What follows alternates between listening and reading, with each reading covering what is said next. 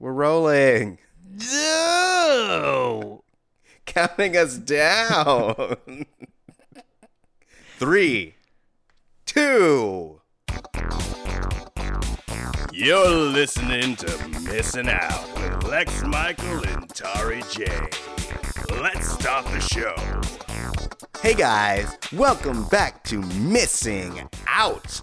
If you have not done so yet, make sure to subscribe. If you're listening on iTunes or Google Play Store, um, Stitcher, or Podbean, make sure that you hit that subscription so that you can get this in your feed every Tuesday. And if you're trying to figure out what we're doing on a regular basis, make sure to follow us on Twitter. That is Missing Outcast, M I S S I N G O U T. You got it. Four, Nope. four more letters. Nope. C A S T. There we go. Yep. There it is. I'm sorry, Hey, J. Soccer ball, kicking the goal. Hell yeah. How do points work in soccer? Is that two? Is it Yeah, one? I don't know. Is it like golf? Do you want Don't- fewer of them? Sp- yep. You want less points. Badminton rules. Go. Uh, hit the shuttlecock. That's it. Yep. That's We it. figured out sports. Totally. Uh, who are you? Me? Yeah. I'm Lex Michael. Hi, Lex Michael. Hey, man. Who are you?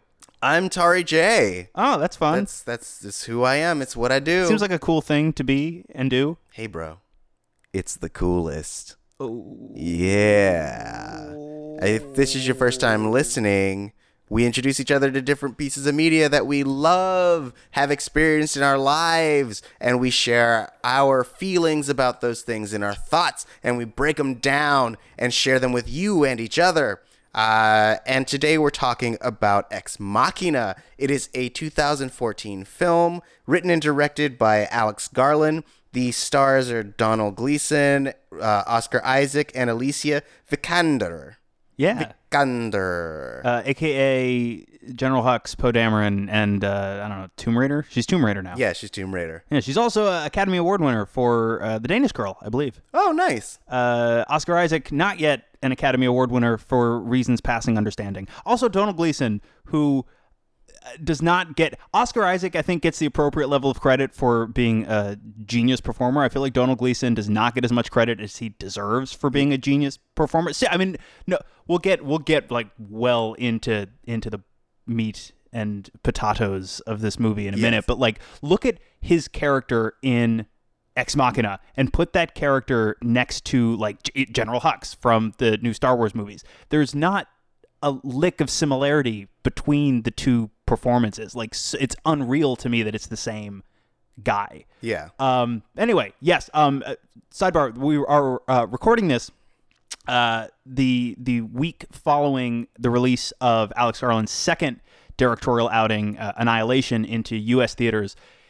Did not make a whole bunch of money, which is uh, unfortunately not a big surprise, but it is a real huge bummer. Um, I quite dug it. I think there was uh, get a little piece of missing out Monday action. Talk about it there. Uh, if you haven't listened to the missing out Mondays, you're missing out on those. Yep. Don't look at me like that. I'm not. Uh, but uh, yeah, it, it seemed uh, timely to go back and look at look at his movie. It's another uh, there's a pattern at forming. Uh, I think in some of the the stuff that I suggest talking about. A lot Oh, of- yeah? a lot of like uh, man plays God and that wasn't a good idea type stuff. Often in, involving robots. Um, yes, you are the uh, Jeff Goldblum of this podcast. Robots find a way. Yeah. Hmm. Uh, except instead of uh, dinosaurs, it's always AI for you. And I've got a melty stick. ah, Hmm. I don't get that. But anyway, uh, so the, so the in Ragnarok, he's got the melty stick. Ah, got it. Hey, you saw Yes. that movie? I did. It's the one with the the Porgs? that no, not that one. Oh. okay. It's the one. It's the one where it's the where Cate Blanchett has um antlers. Oh, yes. It's that one Um, where she plays an elk, ah, Underworld. the angry elk. Nope, that's uh Kate Beckinsale, and Sale and no antlers in that one. Okay. Well, I'm going to quit this game while I'm behind. Um, Um. So anyway, yes, the the timing seemed appropriate to go back and look at uh look at this movie. Also, Alex Garland, uh, before uh stepping up to the director position, uh, wrote a number of scripts. Uh, he wrote uh, uh The Beach. Uh, he wrote uh, Sunshine. He wrote Dredd. I don't know if you've seen Dredd, the one with uh, Karl Urban. I saw some of it. It's fun. It yeah, it seemed fun. I uh, I fell into the camp of having seen the Raid Redemption beforehand. It is and not dissimilar. yes, they're very alike, and so I couldn't get over that, uh, and I I didn't have a chance to finish it. Fair Because- enough. You yeah. should. You. It's worth going back and checking out. Yeah, I hear it. Uh, I hear it's really good. Like not just for a remake, but it's really good in and of itself. Yes, uh, yes, I, I remember. I haven't really uh, gone back to it since I think right around the time it was first on Blu-ray is when I checked it out. Haven't seen it since then, but I remember having a really good time with it. But anyway, yeah, he uh, he wrote that. Oh, sweet. Yeah, yeah. Yeah, I think I remember him mentioning it in one of the interviews I was listening to. Um, so this was your recommendation, and uh, mostly because of the Alex Garland piece. Yeah, Um, because yeah, because also- I I was seeing Annihilation, and then it had come up that you had never seen Ex Machina, and I was like, oh, great. Well, I've been looking for a reason to rewatch it, uh, especially because his new movie was coming out. I figured that would drive me back to his first one. yeah. You gave me an excuse. Thank you. You're a wonderful person. Hey, you're welcome. Any any time. It's it's what I do. This movie, man, it's got it's got everything you need. It's got like questions about what makes us human. It's got questions about uh, the potential dangers of playing God. It's got some robots and some dancing. I don't know what else you need. That dancing. That's so Um, good. it- that it is what is best in life. Don't huff at the dance. That is joy. That is pure, unfiltered, unfiltered joy. Oh man, I'm, I feel like it's a clip that I'm gonna be playing. Oh, like over and over. Every time I feel a little down, I'm just gonna go dance scene. Right? How great was that? It was really fun, um, especially the way that Kyoko played it, um, with like, um, like, cause it's weird at first, and then when they start dancing together, I think it makes it joyful. Um, Yes. Yeah. in a, but in a way that's incredibly dark. Like it's it there's something very unsettling about it, especially since at that point in the story we've been given more than enough reason and and Domhnall Gleeson's character has been given more than enough reason to suspect that this is not all on the up and up. Right. So especially uh, as practiced and have like it's very well choreographed. Like they're they're synced pretty well. It's like a high energy dance that they're doing Yeah. uh juxtaposition of those elements uh really really entertaining and that's but that's like i'm glad i'm glad that we're talking about the dance scene right up top because this whole conversation if we hadn't gotten it out of the way i would have been thinking about talking about the dance Right.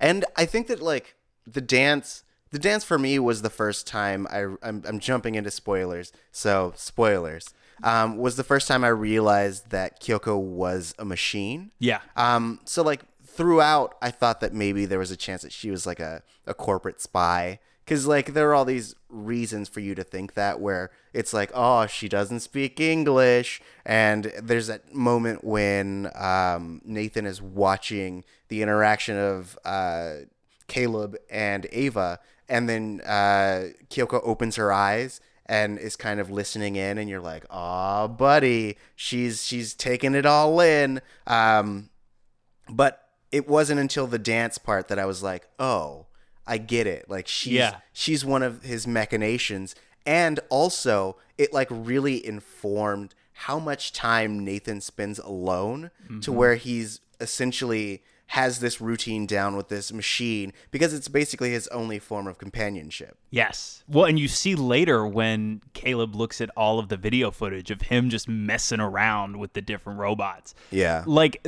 obviously the the the most jarring element of it is the fact that he's he's keeping these what what seem to be sentient beings uh captive Yeah. captive and driving them insane and abusing them in all manner of ways essentially if they are conscious right and this of course is one of the big ideas in the movie is what where is the line if you make uh if you make the computer right the chess metaphor right Yeah. If you make the computer that can not only make the moves but understands what chess is for example like if it's conscious where where is the line between that and humanity Mhm. and if the line between that and humanity is that blurry i mean he's definitely raping them like i think that word absolutely applies because you can't rape an inanimate object in theory Right. but if they have some semblance of consciousness and sentience they are no longer inanimate objects as we understand the idea of an inanimate object. Right. So that kind of gets me into the in, it want it makes me want to talk about the the perspectives of the different characters in that like as someone who has been building these objects uh, or I guess these potentially conscious beings from the very beginning and essentially um, in his mind kind of programmed them i don't think that there is a way that he, he can see them as anything more than the like machinery and and the codes that he put in so like and i, I think that that's why he brought in uh, caleb is that like he needed another perspective because i think that like after a certain amount of time um, for him they're all just iphones basically Yeah. Well, yeah, and in a way, he as uh this hadn't this hadn't necessarily occurred to me. In that respect, he is not dissimilar from say David and the way David approaches his relationship with everything else, including his own creations. I mean, obviously, uh, the Nate character uh, Oscar Isaac is is the villain of the piece. He's the most sin- even more than like the robots at the end when they rebel and they spoilers kill the shit out of him. Yeah. uh, that's obviously incredibly chilling. But I would argue that that Nate Nate makes a conscious choice, right? Like, yes, the robots are, are exercising some semblance of free will, but they're almost acting out of necessity if they want to remove themselves from that environment. Nate makes a conscious choice uh, over and over and over again to uh, much in the same way David does to essentially play play God, but also play puppet master. right Um, yeah, in a way that, like you're describing, like he doesn't see them as anything more than than the code, right? Even as they move closer and closer and closer and closer to to being human yeah uh, by his own design. Like he knows that much because he's doing that on purpose. But even as that happens, he doesn't think of them a- as anything more than yeah, his playthings, things for him to shape and control at his will. Actually, think about it. Even David has a hell of a lot more respect for his creations than that. Yeah. And it's interesting because I feel like his methodology, um, his methodology is the opposite of what you would imagine someone would want to do. Like, if if the idea is to create these beings that can pass for human, and you've essentially done so on a, a physical appearance level, you would want to socialize them a little bit. And I know that he's trying to keep it a secret, but at the same time, like maybe you take like Kyoko it has up until a certain point passed the Turing test. She passed as a human uh, without anyone noticing. The only barrier was that she didn't speak. Right. And so, like, I think that that would have been the ultimate test. So, by isolating him, he essentially ruined his own experiment. Um, I say that in that, like, if the idea is to make something social, you can't isolate it. And so, his his reasoning was flawed from the very beginning. So it was always doomed to fail. Like, you can program.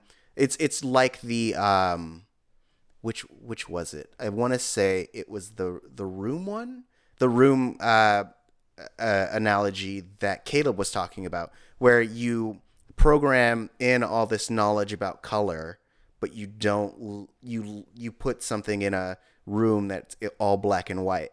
Um, so by isolating them, he never allowed them to actually be humanized. Sure. Um, so like that's his flaw. That was my point. Okay, I mean, yeah, and that completely tracks. I feel like that was part of the impetus, though, behind introducing Caleb into that environment, partially, but also becomes clear near the end of the movie that he's testing Caleb just as much, if not more so, as he's testing his creations, in as much as what do you pick up on? And he he references too once Caleb figures out some of what's going on. Uh, Nate cops to a lot of like magician tricks, sleight of hand, uh, distractions. Um, you know the, the this whole setup with Ava is a bit of a sleight of hand to distract him from the fact that there's another AI operating right in front of him at all times that he's not picking up on. Yeah. For example, um, the test about about uh, you know the the Turing test for Ava, which on its face is about okay, you know that this is a machine. Even knowing this is a machine, do you buy that it's got consciousness? But at the same time, he's testing Caleb just as much to see like knowing that this is a machine, do you start to fall for the machine and become enamored of the machine? Right. So about yeah, about half of it you're right, like doesn't track unless you introduce uh human into the equation, which he does, and because it seems very much like Nate thinks of people about as highly as he thinks of his creations, uh yeah, he's just Caleb's essentially just another plaything for him. He's the, he's the recipient of a separate but very much related sequence of tests. Yeah. Though I mean, I I think the main thing that I feel is that he would be alive if he hadn't tried to do it all himself, I guess, which is like his nature or whatever. Oh, who Nate? Yeah. Yeah.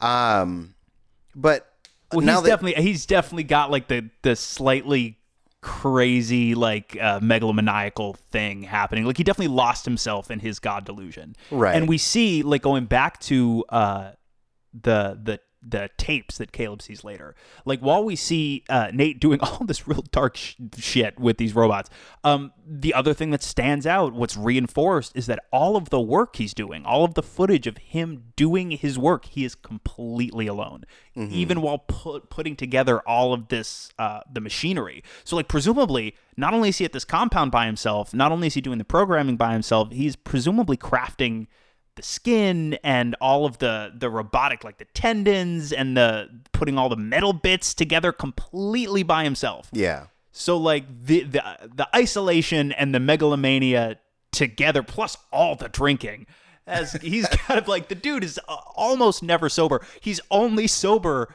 by choice in the movie when he realizes that that uh, Caleb is onto him. Right. And he knows that he doesn't he's going to try and get him drunk. So yeah, he's definitely this dude's not like on a level playing field anyway. So if there's a gap in his plan somewhere as well, it may still make sense within the story. Right. Well, speaking of his plan, um, and it tracks with kind of the the weird lonerness of him and the fact that like Caleb is a plaything. But I I like the big kind of reveal of his plan where he's like, you know, I really wanted her to to trick you, and that was the test. So essentially, I made her look like your porn uh, uh, searches. I I had her hit all of your specific buttons and interests, and uh, she she passed. Hooray! Um, which is it's funny, but it also is real messed up. Um, but like also, Real, oh, real quick sidebar because yeah. you mentioned you referenced the the story point about how uh, Caleb was chosen not because he was the best coder at this company, which is a big. They don't hit this super hard in the movie, but uh, Blue Book, which is the search engine company that that Nate is the head of. yeah, Um, a couple. Okay, couple of things. One. Uh, he essentially data mined him. You know what I mean? Like he went and he just pulled all of Caleb's personal data and made a personality profile out of it.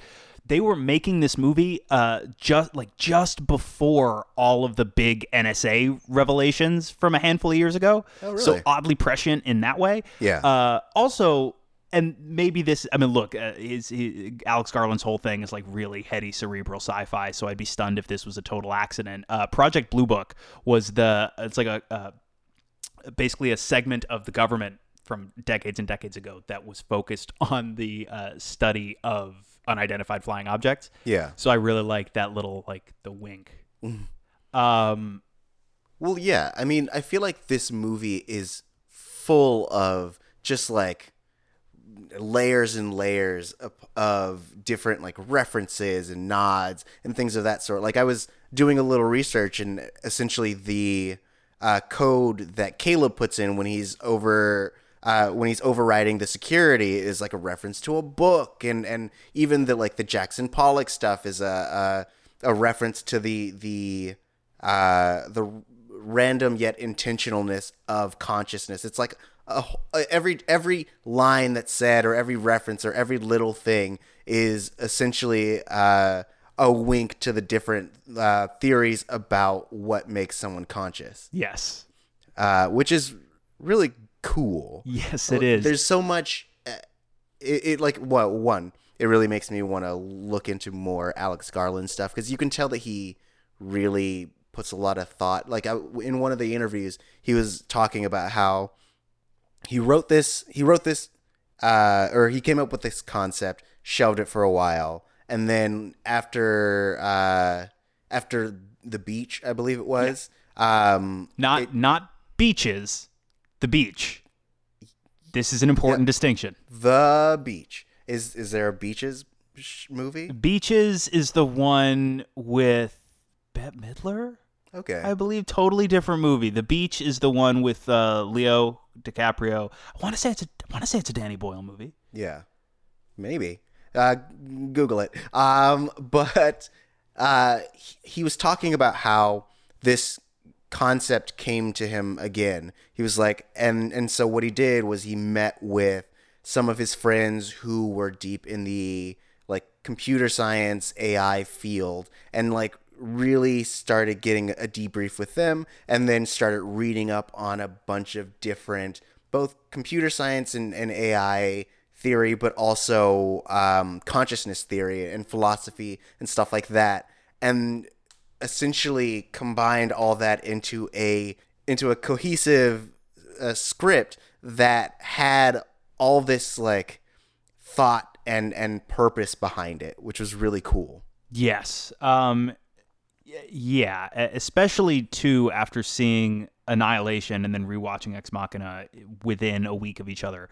I very much now want to go back to the stuff of his that I've seen before, the the scripts that he wrote. Uh, I want to go back and watch Dredd again. I want to watch, uh, definitely want to watch Sunshine again. That's a movie that I liked a good deal when I saw it. I want to say I saw it in the theater, but I maybe haven't seen it since then. Yeah. Uh, so my memory of it is a bit hazy, but it's a movie that a lot of people, like the people that like it, love it. So I I definitely want to go back and check that out. I don't think I've ever seen The Beach actually, so put that on my list. Yeah. But uh, this real, this real heady, cerebral, philosophical sci-fi stuff, like as uh, you've no doubt noticed, uh, really does it for me. I get why it doesn't do it for a lot of people. I get why a lot of people might be slightly put off by this movie and, and even more so by Annihilation. I get it. I only know the ways in which these movies affect me and these uh, ideas. Obviously, there are images in this movie that are are haunting, um, but the ideas, much much like a lot of the ideas in uh, Ridley Scott's two more recent Alien movies,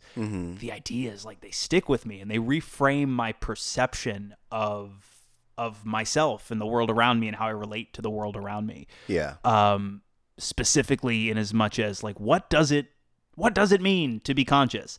And what uh, what responsibility do we have if any to to suss that out for ourselves um, and what would it mean if we all did so and what could our shared experience be if we all sought those answers Yeah. um, and then the the other side of that is too. Uh, while we have our own consciousnesses, conscious sizes to grapple with, technology is is evolving at such an exponentially rapid rate. It's it so frequently surpasses what we're able to fully wrap our heads around. Yeah. Quite, are you okay? Are you one of these like technological like AI doomsday people? Because there are people like when every single video showing like a new, if minor, uh, advancement in robotics hits YouTube, everybody's like, "Uh oh, this is it. They're gonna the robot. Next thing's gonna happen. The robots are gonna kill us all. We're all gonna die. Uh oh." Are you one of those? Like, are you are you actively worried about artificial intelligence turning on us? Um, no, I'm not a like singularity fearer. Uh, I was having a, a discussion with a friend about how I wanted to do. I wanted to make a story at some point about how like the reason we fear the singularity and the reason why we fear AI is because we believe that they are essentially going to be like us. Uh, human nature is very like territorial and, and right. all it's about, all like, rooted in a fear Yeah. that they will completely supplant us, and in doing so, make us extinct potentially. Right. But I feel like it's le- it's going to be less so in in that like the only way that's going to happen is if we as dumb primitive humans uh, decide to wage war. Oh, like a, like in the Matrix, Right. It's like we don't know who fired first, but we do know is we scorch the sky. Yeah. In my movie Trinity, is like is a forty year old man who smokes twelve packs of cigarettes a day. I'd prefer it. We know that we scorch the sky. But like Clint Eastwood, Trinity's Clint Eastwood in mine. Uh, horse with no name. I don't know. I don't think I've watched lots of Clint Eastwood. Um, but um, I feel like I feel like no. uh, if there's ever a point at which we create AI or AI or like some form of AI comes to into existence, um, I think it will be smart enough to just let us be and probably go off and do its own thing. Like I I do think that if a war were to start and it were to try to take us over, it would be because of us. Yeah, probably. Yeah. I don't think I don't think an AI would see war as efficient. Yeah.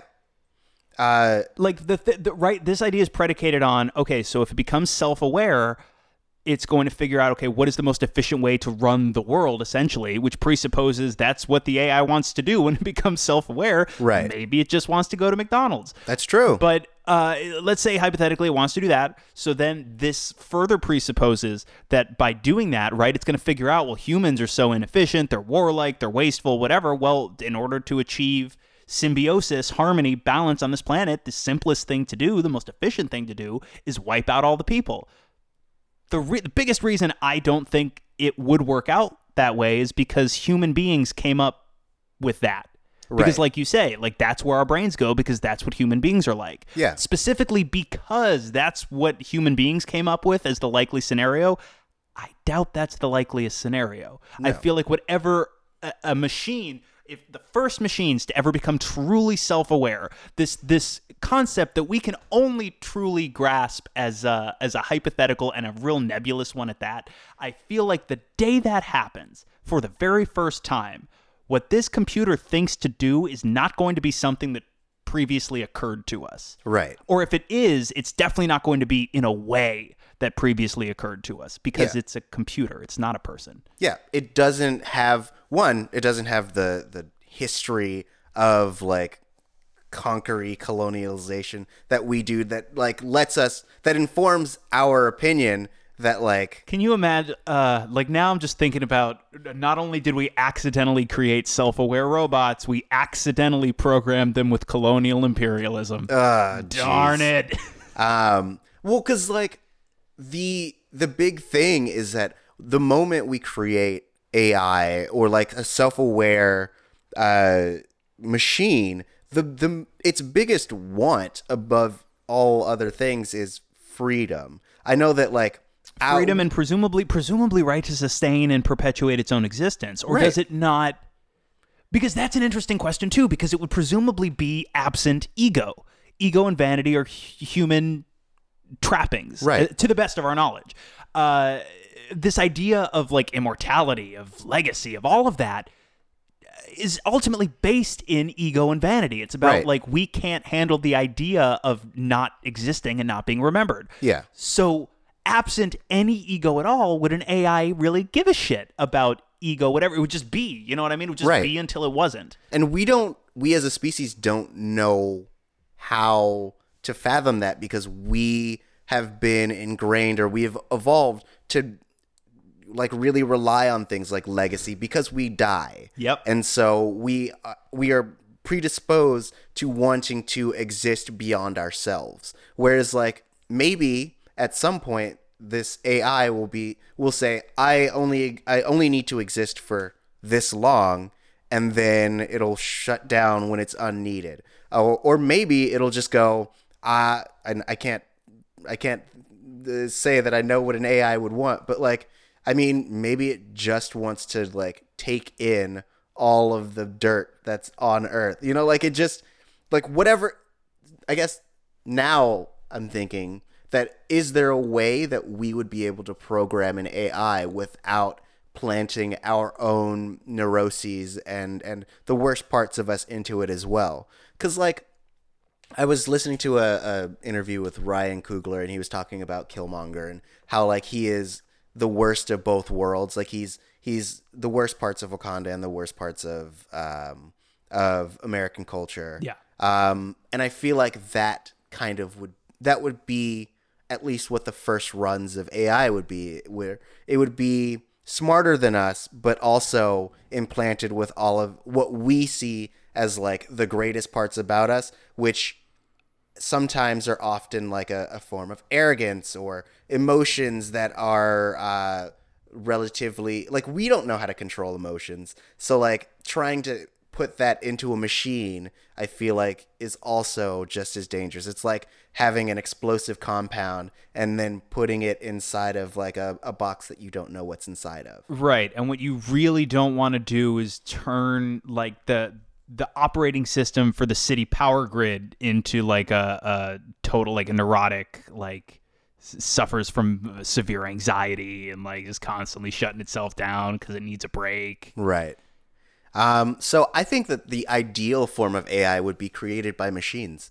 Um, I mean, like there is. So we have those two machines that were they were next to each other, and they essentially created their own language, talking to one another. Right. Um, and I think that that is actually how we're going to end up with, uh, with whatever the first form of AI is, and maybe it's something that we can build off of. But I think that the ideal way to create artificial intelligence is for a machine to do it. I don't think that there's a way that we as humans can create AI. and make it truly efficient Yeah. anyway but, or even then like because then then you'd hope that if we imbued it with human characteristics of course with that might come human foibles but then it's like all right let's hope we get like a real real solid personality structure in there like let's just get only the best and the brightest people which is totally subjective too Right. uh it would be yeah that'd be very tough but then okay so if the machines yeah god so then okay so then we're creating machines that can play god yeah.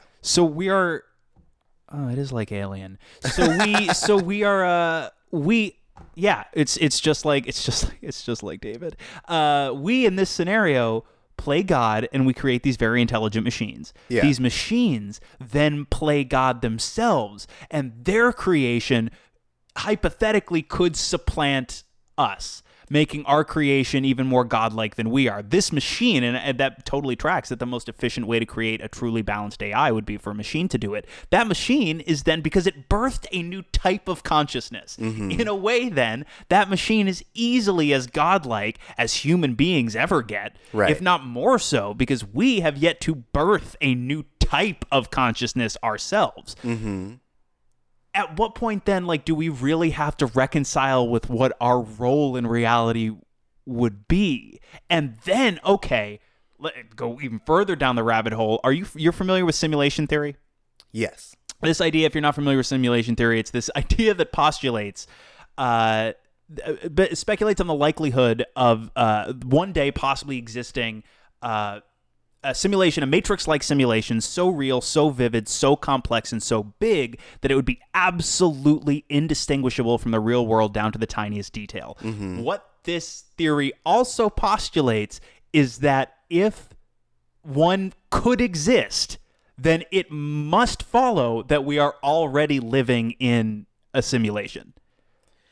So, well, I have my issues with that. I'm and- not saying I totally No, no, like I'm buy just- into the simulation right. theory. But Yeah. I just wanted to because all right, so I, I want to hear I want to hear your issues, but my point in bringing it up Yeah. is just that when you also have to grapple with hypotheticals like that one in the face of a new form of consciousness created by our creations, which have revealed themselves as more godlike than us, I, I would I would I would have to think that our our perception of reality would have to shift because reality itself would shift at that point. At what point then uh, is our perception of things so shaken? This is a serious question that brings it this brings it back to Ex Machina.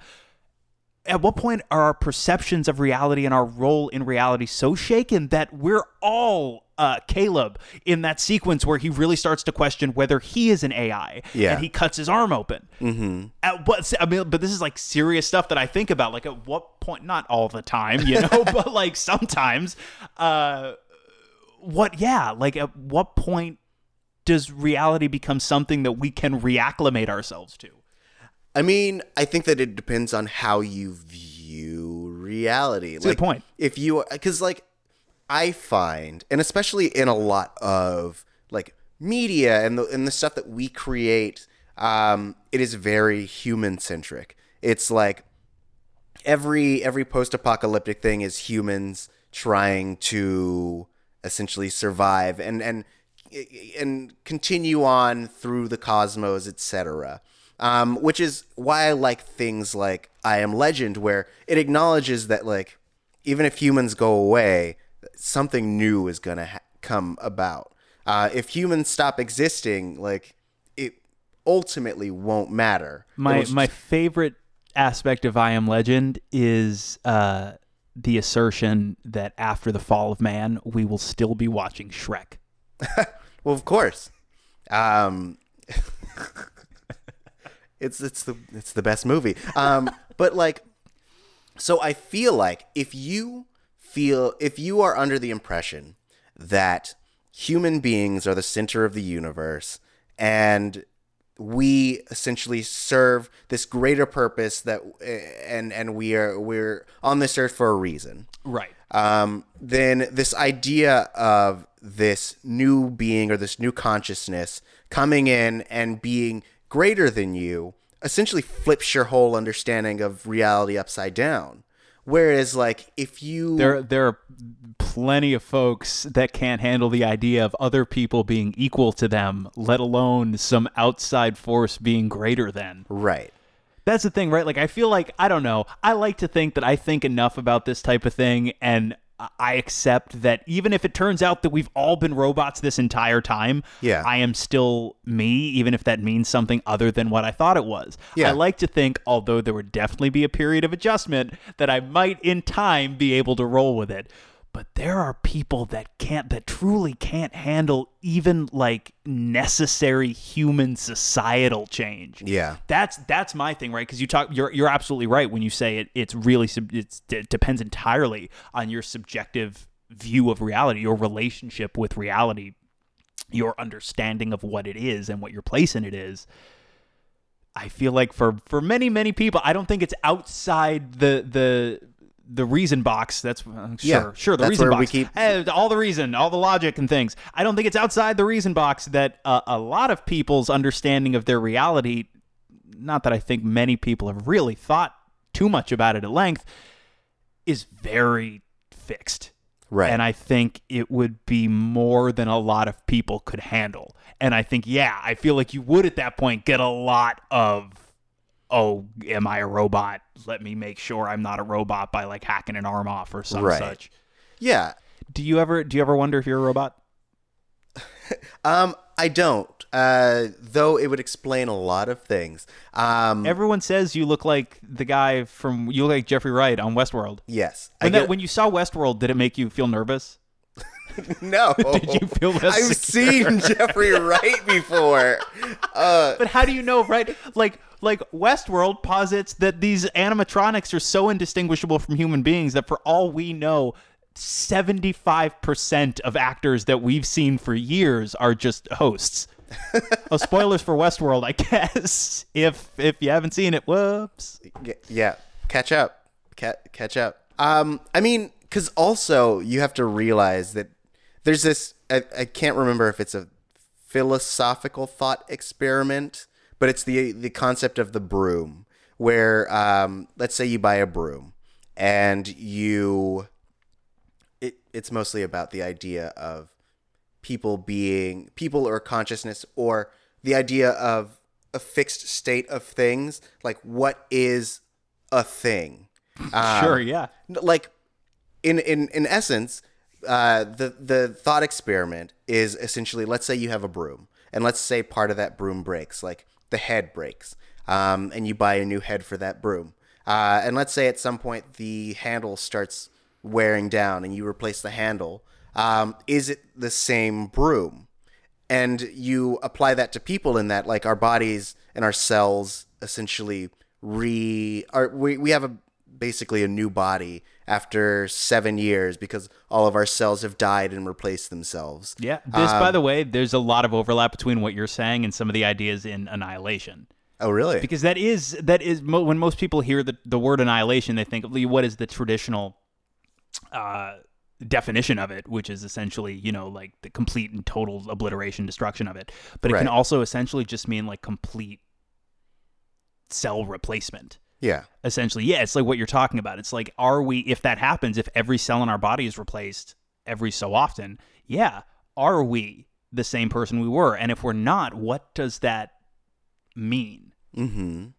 So like yeah, it depends on what your view of like a being or a consciousness or life is. Like if you feel like if if you don't have the object permanence to believe that that's the same broom even though it's the same broom or as people change they are not the same person then I think that I think that that is really gonna rock your world having this new uh, form of consciousness that is not only smarter than you, but it's less breakable and will probably outlive you and everyone else that, in your progeny. the second that thing wakes up the human race is obsolete Right. that doesn't mean we all go extinct overnight but we immediately are obsolete and indirectly by our own hand It also doesn't mean that we will dis like it doesn't mean even if we are quote unquote obsolete, it doesn't mean that there's no way to coexist because I'm sure that there is there are things that they are going to want that are different than our wants. There are different things that they're, it's going to subside on that we don't even need. Like let's say that this new AI is like I eat garbage. And so now the, there's this symbiotic relationship uh, because maybe that's the most efficient way that it's found to fuel itself. right.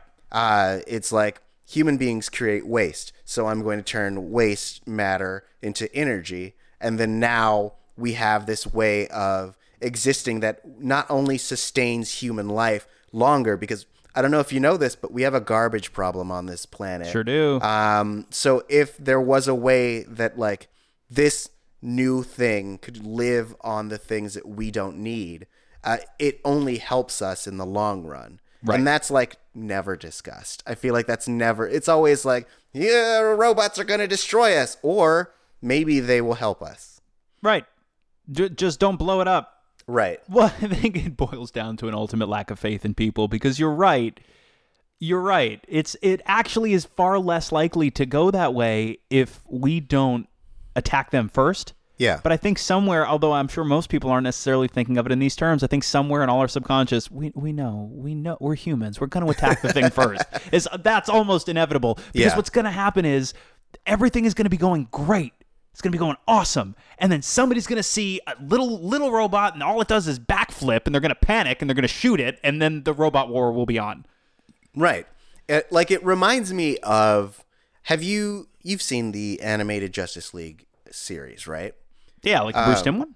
Yes. Yeah. the you know the greatest one. Um, there's the introduction of Ivo's robot, and he's always um, evolving. He basically gets everyone's powers, and then at the end, he's like, "I'm better than you guys," and he just leaves. Yeah.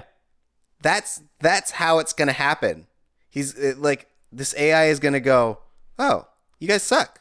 All right, cool. That's true. Like later. that's the other thing that we never consider is like once it's self-aware, maybe it takes a look at us and goes, "Uh, uh keep it," and just just figures out the most efficient way to get itself off planet. Right. It will. Problem there though is it may take a lot of our like computer infrastructure with it. so that's that's what we do have to plan for. But it it might just bail. It Yeah. probably wouldn't leave us with a ton. So we should safeguard if we're able to. But yeah, it might just it might just completely leave. Yeah. Why would I want to be here? Um, I wanted to talk about it. Uh, just kind of circling back to Ex Machina. Yes. I wanted to talk about the ending. Okay. Um, I had, I don't know how I feel about the ending. Um, which is which is fair. I think is somewhat intentional yes. on the, Alex Garland's part. Well, because I think it it it subverted my idea of who was the hero of the story. Yes. Um, which I think is was the purpose. yes. But it is Gray who like I know that Nathan was supposed to be the villain. And but he was I don't see him as uh I don't see him as villainous. Like I don't feel like he deserved to die. I mean, if we that that brings us back to I guess how we define consciousness and then the the question like right up at the top of this conversation that I posited about like if if they're conscious if they have sentience is he not raping them for example like at what point at what point is it like he's got these machines that he's experimenting on versus he's keeping women in captivity Right. like that becomes by but the nature of the story there's a there's a thin very thin line there Yeah. so through that prism I, mm, I get I get the argument for the robots wanting to stab him Right. Well, I get why they hate him. Like I get that. right Um, which I mean, again, goes back to my my question of why he just didn't take them outside. Just t- he he lives in a forest. Take them outside. Well, I think part But- of it, part of it is this fear because of the way he treats them. I think part of it is rooted in fear that he can't control them the same way out there. Right. That's a, I think, a massive part of why every that whole compound is locked down the way it is. Yeah. Um, but I, but but uh, I think to your point, I would argue that that maybe there aren't really heroes or villains in this story as such. Like, yes, Nate's actions are pretty uh, despicable in Yeah. many, many, many ways.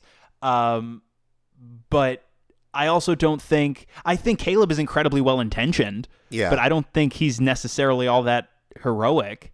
And when Ava is able to escape, you, I, I think you feel positively for her that she's able to get herself out of there, but you have no idea what her intentions are. All you've seen her do is manipulate Caleb and murder Nate and leave. Yeah. And and leave Caleb to die as far as we know.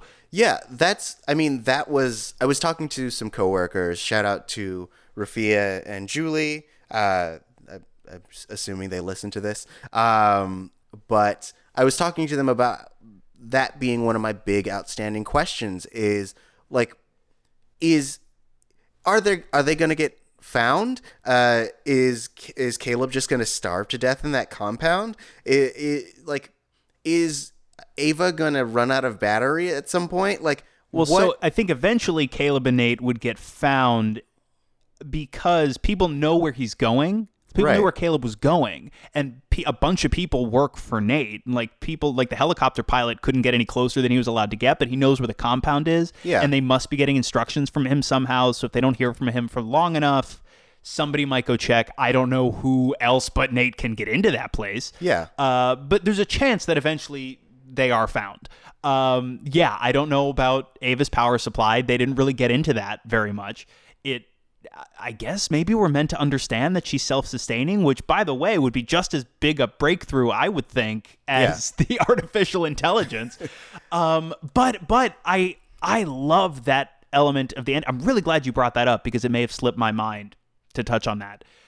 It puts you in a position of of being able to and also i would argue uh, almost having to make a decision about who to empathize with Yeah. or not mm, not having to decide but maybe having to uh having to confront who you've been empathizing with does that make sense Yeah. like have to really address who you've been empathizing with and why when the the foundation which is so clear in so many movies is shaken the way it is Yeah. Yeah. I mean, I I have so many issues, not so many issues, but I have an issue with Caleb's in like his motivation by the end. Um like I get the idea of him wanting to be super altruistic. And this just relates to what you're saying about who you, to empathize with. Um in that I get him wanting to do an altruistic thing of free this consciousness. But like there there was a line at which he it was like, "Do you want to free her because she is a captive, or do you just want to have sex with this robot?" Um, Right. And I feel like it, like when that piece starts, I like I know that she was designed to appeal to him, but at the same time, like she's basically like a kid. Uh, Yeah, she's a she's a new being. yeah. And so like the idea of wanting to have sex with this like really new innocent like uh like not knowledgeable Pretty dark. creature. Yes. Pretty dark. Um so like at, and it does it does because he was he's our POV character from the beginning. He's Yeah. our clearly drawn protagonist right from the beginning of the movie. And yeah, you start getting into murky territory like that because he is your POV character because he is the character that by design you have to empathize with because he's your way into this world. You have to start asking yourself those same questions in a way that is I I would think for most people profoundly uncomfortable. Yeah. And most movies don't make you confront yourself in this way.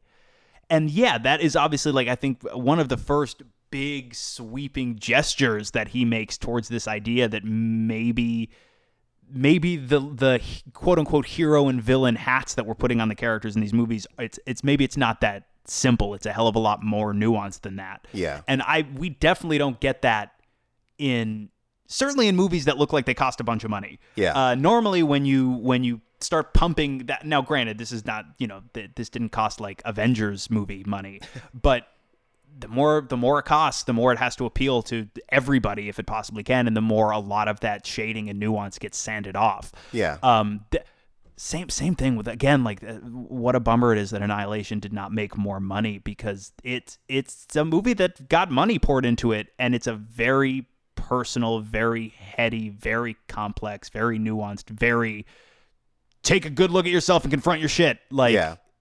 all all of that. And yeah, like he's I mean that's that's his thing is uh is is that. It's like really heady cerebral philosophical sci-fi that will make you confront I mean yeah, very broadly confront reality, confront existence, confront change and confront your place in all of it, which is even if even if you've got a little practice can be profoundly jarring and uncomfortable. Yeah. Um, but yeah, so like when you get to that ending, and even even having to face some of those really complex and at times uh, even a little ugly uh, these questions in your protagonist, your POV character, and therefore uh, to an extent in yourself, then yeah, at the end everything shifts again, Mm-hmm. and you're not entirely sure right you're not entirely sure who your your point of empathy your pov character is supposed to be. Because even going back to what you said about how like well does nate really deserve to die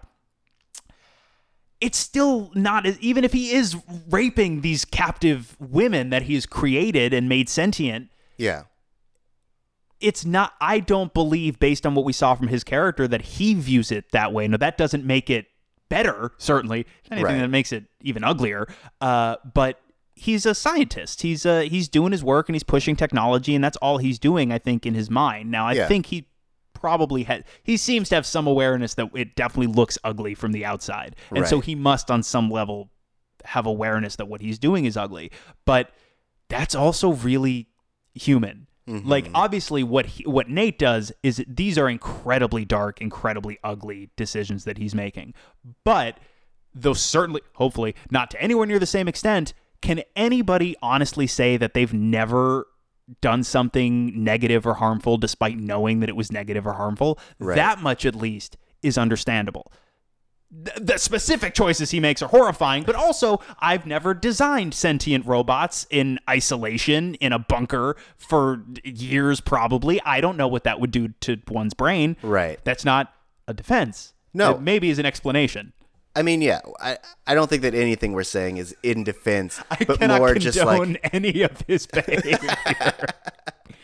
uh, but but yeah, I and I love that about it. I really I really like a story that makes you confront your perception of things, your perception of yeah of, of reality, like we keep saying. But by definition, that has to put you in a position to confront your perception of yourself. yeah. That's important most people seem to be highly allergic to self-reflection, and so I think that's that's definitely part of why movies like this don't make more money. Yeah. Uh, but I think it's necessary, and and clearly I keep I keep suggesting stories with elements of this to them. Like clearly this does something for me. Like Yeah. like if if I'm not always the most uh, deeply emotionally invested in these stories, they're certainly often the ones that I am thinking about for the longest time after I see them. Yeah. Plus, okay, so, so, uh, other sidebar too, like hard sidebar, sidebar, hard sidebar, Hide cyborg. Word cyborg. Hide cyborg? Word cyborg. Um, they're so androids, this- not this, cyborgs. uh, sorry, is that racist? Um, I mean, I don't know if it's racist. It's just, uh, it makes you look dumb. If I dress like the Tin Man from Wizard of Oz, is that appropriation? Um, I think, yeah, Shit. totes. All right. Well, I don't know. Is the Tin Man a robot? I think if you dressed like Tik-Tok from Return to Oz, because he's definitely a robot. but he, in theory, the Tin Man would have to be a cyborg of some kind, right? no, I think it's just a living, uh, like suit of tin. So you don't think it's technology? You think it's magic? It's magic. Yeah. okay, and we know. Well, look, and we know. Okay, that actually that totally tracks because we know that. Well, The Oz, Scarecrow. Oz itself has got a little bit of like a regal steampunky thing going on. right. So maybe they've got some tech, but all right, magic does exist. It could be magic. It- maybe it's both. Could totally It's- right. Yeah, it's a Could magic be- robot. It's where it, where magic and science. Yeah. It's like Wakanda. Totally. the Wizard of Wizard of Wakanda Town. Um, so, Oh. uh, but but yeah, um, I feel like there's. Oh, the other thing that I was gonna say, uh, this movie also won the Academy Award in its year for best visual effects. Yes. Which I was going to bring up. Yes. That uh, all of the robot stuff looked amazing. Yes. Um, like I spent a lot of the first parts of this movie before she started like kind of covering up and putting on dresses and stuff. Like just thinking about how they made it look like she had like the the cylinder for the head and and the transparent uh torso and all that stuff. That was really well done. Yes. Um, and so like I saw there's some of the like BTS that you can find in some of the like in some of the articles just showing um Alex kind of putting together the some of the the the design visuals and things like that. Um, but it's so fascinating. Yeah, I, it's it's pretty incredible the work that they did, and it's like obviously you're conscious that you're looking at a special effect, but it is so seamless that you do a large amount of the time forget that what you're looking at is a special effect. Yeah. Um, ah, it's so beautiful.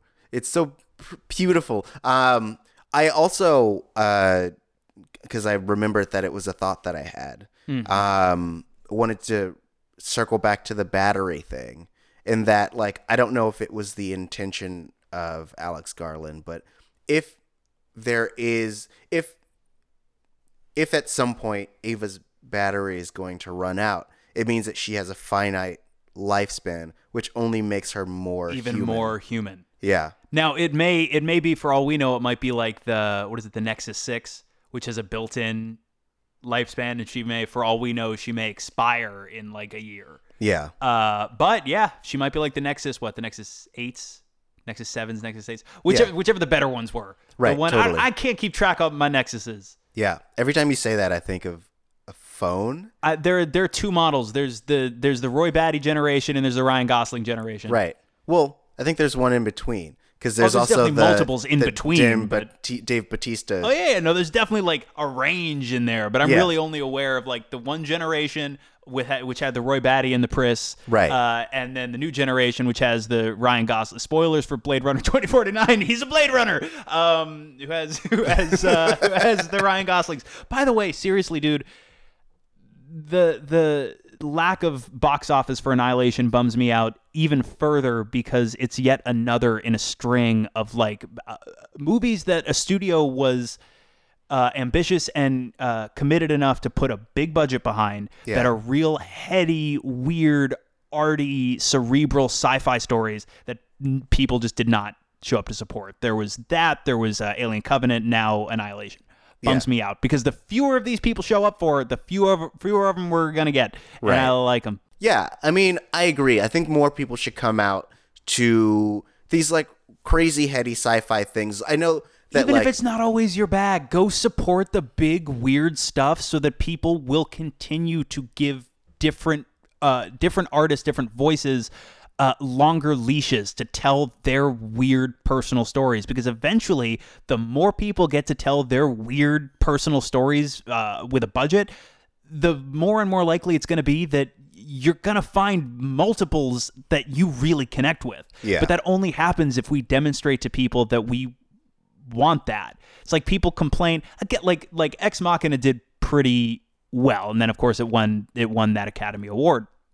Um, but we we complain as a as a culture as an audience like oh well Hollywood only does you know there's nothing original comes out it's only uh, sequels and remakes and, and superhero movies if that's true, I disagree that that's true, but if that's true, it's not because the studios aren't don't have a single original idea on hand. It's because people keep demonstrating over and over and over again with their wallets that that doesn't get them to come out. Yeah. We gotta start going back out and supporting this stuff. And I get it. It's like, well, I'll just wait and I'll watch it at home. Okay, I totally get it. I don't always love going out to a theater either. It's a pain. It costs money. People do not know how to behave. Yeah. But if we keep waiting on these movies, we're not gonna have them. We're not. That doesn't mean we're gonna be robbed of all interesting content forever. Uh, creators will find ways, but we're not gonna keep getting stuff on this scale on big screens. And I think that would be a big ol' shame. Yeah. I agree. Uh, so we're running low on time. Do you have anything you want to cover before we head out? You know what? Very last thing. Uh, what I want to see. Here's what I want to see. Right in a world where I'm hoping we get to keep making big weird stuff on a budget. yeah. I want to see a movie in which Oscar Isaac from Ex Machina has to fight Oscar Isaac from Annihilation, and the winner has to fight Oscar Isaac from X Men Apocalypse. Oh. I want to see that. Interesting. Yep, I'm into it. want to see that. Yeah. Uh, everyone start tweeting at all of the studios. And then whoever wins, uh, Oscar Isaac from Star Wars has to blow it up. Yeah. He'll love that.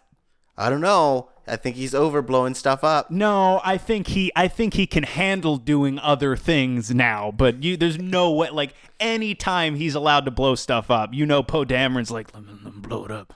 I'm gonna do He's just like white knuckling as he's sitting there. He's like, I'm gonna blow it up. Mm-hmm. Where my where my droid? We're gonna blow it. We're gonna blow it up. Mm, and I'm gonna scratch my droid's belly. Ladies and gentlemen, Oscar Isaac is in the building. Him and robots though. Now, now when I go back and I watch them, Star Wars is his relationship with BB-8 is gonna play very differently. Yeah, you're gonna be like, he fucking that robot. Fucking he, that- he fucking that robot. Ooh. Mm. Ooh, I really hope in episode nine he dances and, and you just keep getting the thumbs up torch, thumbs up torch, thumbs up torch. Ah, jeez. Uh, and yeah, and then uh, BB-8 spends half the movie giving Finn a reverse Turing test. and by the end of the movie, Finn doesn't know up from down. He doesn't know if he is C-3PO. Yeah. He doesn't know what's going on. And then he just starts slowly peeling off his face to reveal the metal carapace behind. And it's that same, it's the shot from Ex Machina with the robot face looking into the camera, but it's John Boyega screaming. Yep. and that, and then it's like directed by J.J. Abrams on that shot. like you hear, you're sitting in the in the theater, and like the Star Wars theme is playing, and you just hear one child from off in the distance in the theater start crying really loudly. Yeah. And then suddenly behind you, J.J. Abrams is there, and he's like, "How did you like my mystery box? You've opened up the box." And then he puts out his arms, and then all of a sudden his skin comes off in nanoswarms. and it turns out Abrams has been uh, like a synthetic this entire time. Then the theater doors open and xenomorphs start pouring in. Going to that premiere. Yep. Gonna be great. Oh, jeez. All right, I'm gonna, I'm gonna wrap us up.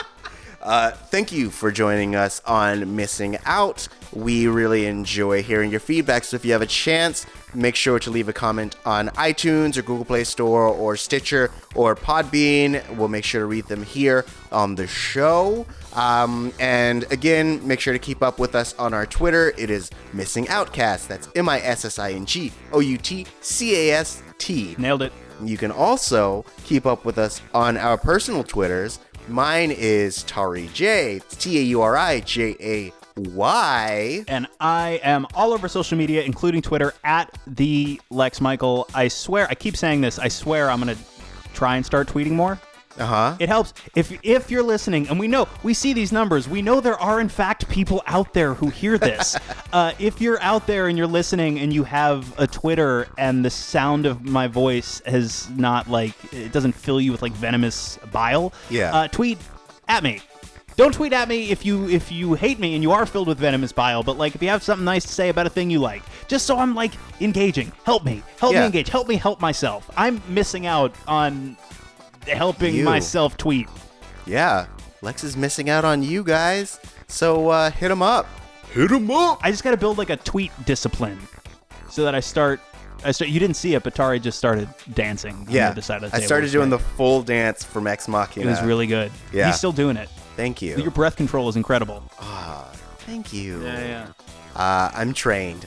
Um, uh, so yeah, make sure to join us every Tuesday. Uh, bye. Robots, man. How do I know you're not a robot? I am a robot. What if the AI that runs the Twitter account becomes self-aware? I feel like it is because it's always asking for help. It's about to leave Earth, dude. Taking our infrastructure with it. Did you know a turkey puppet once ran for the presidency of Ireland? Did you know that meat once rained from the skies of Kentucky? Did you know that there was an emperor of the United States for a while? Then listen to the Wiki Ship Down podcast. We live in an age when the sum total of humanity's knowledge can be found in your pocket on a smartphone at any given time. But when that knowledge is peer editable, like it is on Wikipedia, what does that say about mankind? So follow us down the digital rabbit hole as we drink, joke, and curse our way through the random button on Wikipedia and see where our journey through humanity's knowledge takes us. While you're at it, follow us on all social media at Wiki Ship Down. I'm Ruth Ann. I'm Ryan, and be sure to find us every Wednesday on iTunes, Stitcher, SoundCloud, or wherever you listen to podcasts.